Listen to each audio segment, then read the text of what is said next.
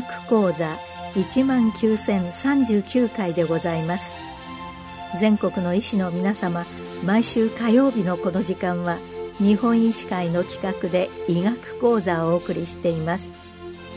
今日は面会制限のあり方コロナ禍の経験を踏まえてと題し東京慈恵会医科大学臨床検査医学講座教授越智彩さんにお話しいただきます。皆さんこんばんは東京慈恵会医科大学臨床検査医学講座の越智彩と言いますまずはじめに、えー、この度のコロナ禍では、えー、感染に苦しまれた方また現在苦しまれている方に、えー、お悔やみを申し上げます本日はコロナ禍における面会制限のあり方ということでお話をさせていただこうと思います。まずはじめにコロナ禍ということについてご説明しようと思います。コロナ禍とたびたび言われていて、まるで政治の問題であったり、医療の問題であったり、そのように解説される方も多いものですけれども、コロナ禍というのはパンデミックという災害である。まず皆さんにはこのような認識を持っていただきたいと思います。じゃあ災害って何なのということを考えたときに、災害というのは人、物、金、そして情報、時間が不足する状態と定義することができると思います。つまり、最良のものが与えられない、そして最善ではないという状態で、しかも限りある時間の中で決断を下さなくてはいけない。これが災害時に置かれる状況です。まあ、即断をしなくてはいけないという意味では救急外来と似ているかもしれませんが、それに加えて物資が足りない、情報が足りないという状況が生じますし、何より災害時の判断の多くには正解がない問いが多いということも皆さんに知っていただければと思います。つまり、皆がわからない中で一番いい方法は何だろうと暗中模索しているという状況が災害という状況です。まあ、たびたびこうすべきであるとか、これが正解だった、このような議論が繰り広げられることもありますけれども、実際には災害には正解がない、どの決断も間違いではないけれども、もう少しいい方法があったと反省すること自体は大事なのかなと思っています。私は2013年から17年まで4年間、福島県の相馬市というところで、えー、過ごさせていただきました。そちらで原発事故後の放射能についてたびたび住民の方とお話しさせていただくことがありました。そのような時にも正解がない問いの中でいろいろな方が苦悩された、そういうことを目の当たりにしてきております。例えば、福島で当時避難区域の外にいた人たち、特にお子さんを連れた方々が避難すべきか否かということがいろいろ議論に上りましたけれども、そこには正解はありません。避難をしないことで浴びる放射線の量というのは大した量じゃない、そういう意見もありましたが、避難をしないことによるリスクはそれだけではなくて、将来の差別やいじめにつながるんじゃないか、あるいは人口が減っていく中で教育レベルが下がるんじゃないか、親の責任を問われるんじゃないか、あるいは周りの同調圧力、そういうプレッシャーを感じられた親御さんもいらっしゃいますし、一方で避難をしたことでいじめに遭われたお子さんもいらっしゃいますし、生活が変化することで高齢の方々が認知症が進行してしまったり、肺葉症候群、足腰の力が弱くなってしまうようなことが起き、寝たきりになってしまう、そういう事例も起きています。つまり、この避難をする、しないという判断には正解はなかった。ただ、個々人が自分の価値観、自分の持てる限りの情報で一番いい選択をした結果、残念なことが起きてしまったかもしれませんが、それで間違えていると。責めることは、ま、それこそが間違っているということかなと思います。そしてこれと全く同じことが、えー、コロナ禍の自粛や感染対策でも起きていると思います。自粛をすべきなのか、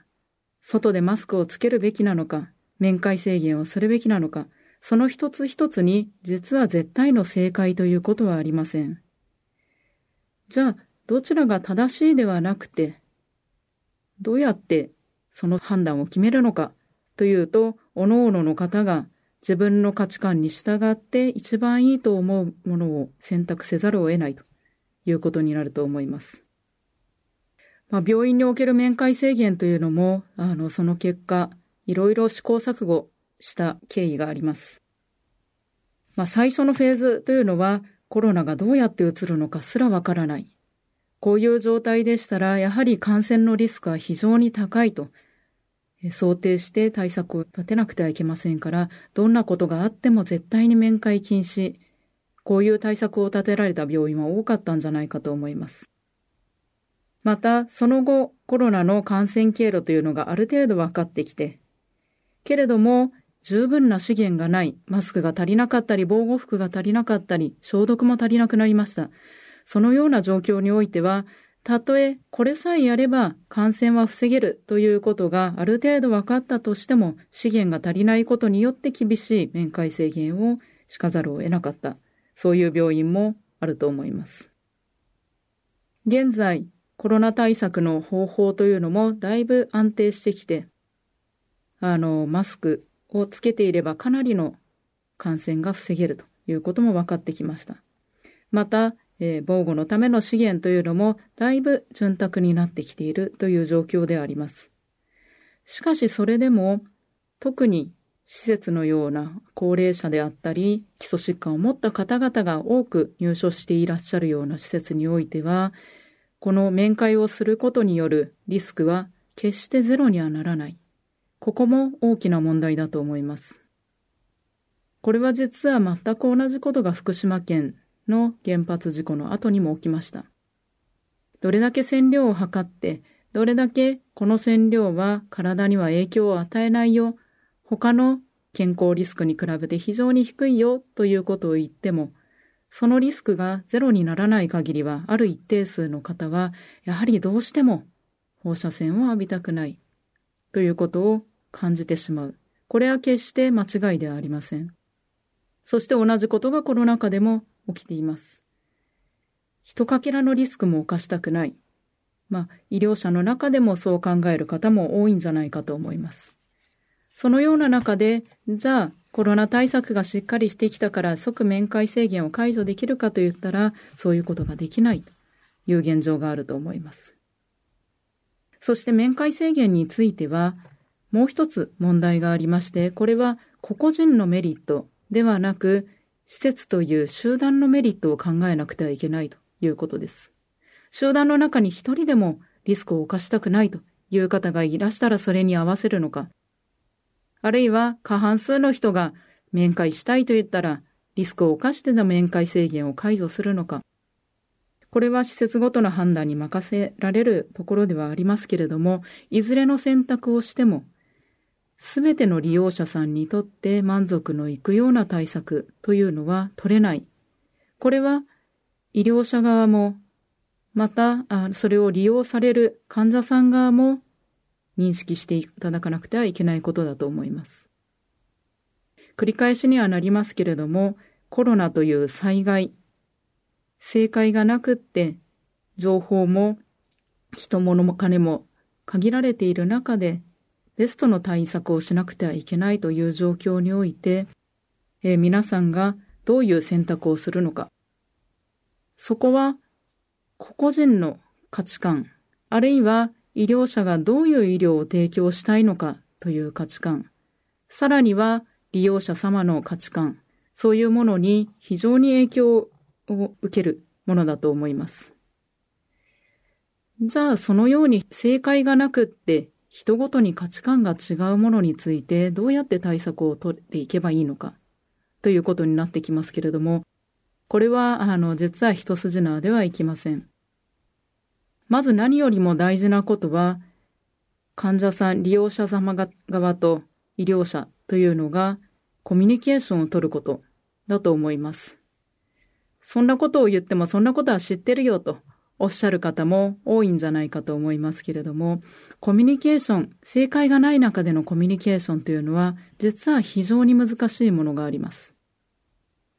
まず何が起こるかというと、皆さん一人一人の特に命を懸けた価値観というものを持っていらっしゃいますので、議論をしようと思っても、最初から何をすべきというものを念頭に置いて議論に臨まれる方というのが圧倒的に多いからです。議論をまず始めるときに禁止しなくてはいけない単語というものに、えべき論があると思います。最初に何をすべきから始めてしまうと、この正解のない問いに対する答えというのは、声の大きい方、あるいは人数の多いグループ、そういうものに決断が引きずられてしまうと思います。そうではなくて、自分の中でコロナはもう一かけらも嫌だという気持ちがあっても、あるいはもうコロナなんかいいから一目でも親に、ごさんに合わせてあげたい。そういう気持ちがあったとしても、その意見というのをひとまず置いて、まず最初にすべきは、すべての方が何を考えているのかということについて、口下手な人も饒舌な方も均等に喋れる機会を作ってあげることだと思います。それをまず訴状にあげる。その上で自分の意見を述べ、その自分の意見が間違ってるかもしれないという前提でお話を始める。これが、あの、すごく大事なことだと考えています。まあ、福島県においてもですね、災害の後、放射能なんて大したことないのに怖がっている親御さんは科学リテラシーが足りないと責めるような科学者の方もいらっしゃいましたし、逆にお子さんに一かけらのリスクも犯したくないという価値観を持っているのに分かってくれない。そうやって嘆かれる方々もいらっしゃいました。今のコロナ禍においても感染症という科学だけで見ればもしかしたら正解はあるのかもしれません。けれども人々の命がかかっていて生活がかかっていてそして暮らしがかかっている。このようなコロナ禍においては、決して科学の正解だけで対策を立ててはいけない。このことは特に医療者であったり、科学者であったり、科学に偏りがちな方々が考えなくてはいけないということだと思います。じゃあ具体的にどうすればいいのか？ということは、もちろん、あの、ここで述べられることではないんですけれども、私は考えているのは、3つのライフについてしっかり考えた上で、そのバランスの取れた解決を目指すということになるんじゃないかなと思います。英語のライフという言葉には、日本語で言うと、生命、生活、人生、このような3つの言葉が含まれていると思います。私のような医療者というのは、どうしてもこのライフの中の生命、医学であったり科学であったり、そういう生命が助かる方向、より多くの生命が助かる方向という形だけで議論をしがちです。しかし、人間の一生の中には、やはり暮らし、生活ということが一番長く、そして価値の重いものなんじゃないかなと思っています。そこで何を食べるのか、誰と話すのか、どんな楽しみを持っているのか、そういうことを考えずして生命だけを第一にするという医療は、やはり今後高齢化が進む中で考え直さなくてはいけない医療です。さらに人生というと、もう哲学の部類まで至るものかなと思います。大げさなことを言いますけれども、ただ、例えば、たとえ寿命が縮んでも美味しいものを食べたいって思ってらっしゃる方がいらっしゃる。それと、全く同じ延長上にコロナ対策もあるんだ。そう考えていただくと、この人生や生活、このような二つのライフも一緒に考えなくてはいけないということがおのずから分かってくるんじゃないかなと思っています。その中で、やはり医療者側は、なるべく患者さん個々人に対応できる。病院の中で規則は作りますけれども、そして一番危ないような感染のリスクというのは避けますけれども、その中で患者さんになるべく寄り添えるような対策を取る。例えば、面会はいいけれども、絶対にその隣のベッドの人とは接触しないようなシステムを作る。まあそういうことも大事かなと思います。また、患者さん側も、医療者が正解がない中でのベストでの会を模索しているのだ。ということに理解いただく。そして自分個人の価値観が満足できなくても、病院という集団の中でのなるべく多くの患者さんの価値観を尊重する医療を提供しているのだということ。これを患者さん側も分かった上で、病院という共同生活を過ごしていただく。これが必要なんじゃないかと思っています。たとえコロナ禍が終わったとしても、実はこの病院側が、あるいは医療者側が患者さん個々人の生活や人生を尊重し、一方で患者さんが病院という集団生活、これを尊重するという関係というのは続けるべきかなと思っています。そういう意味で今回のコロナ禍というのは、そして面会制限というわかりやすい事例というものは、我々医療者、そして今後の患者さんやそのご家族が、その患者さんの人生に寄り添うために、どのようにケアをしていくのか、あるいはその人生観に沿った終末期のあり方をどう考えていくのか、そういうことを考える上での重要なヒントを与えてくれているのではないかと思っています。そういう意味でこのコロナ禍、面会制限ということで、まあ満足されない方、あるいは悲しい思いをされた方もいっぱいいらっしゃるかもしれませんが、これを題材にこれからですね、これからの医療、コロナが終わった後の医療をより良くしていくために、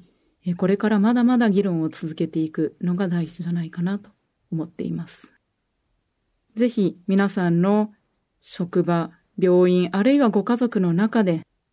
病院の入院のあり方、終末期のあり方がどうなのかということを議論していただければと思います。最後になりますが、最前線で頑張っていらっしゃる医療者の方々に心よりエールを送らせていただきます。ご清聴ありがとうございました。今日は面会制限のあり方、コロナ禍の経験を踏まえてと題し、東京慈恵会医科大学臨床検査医学講座教授、越智さえさんにお話しいただきました。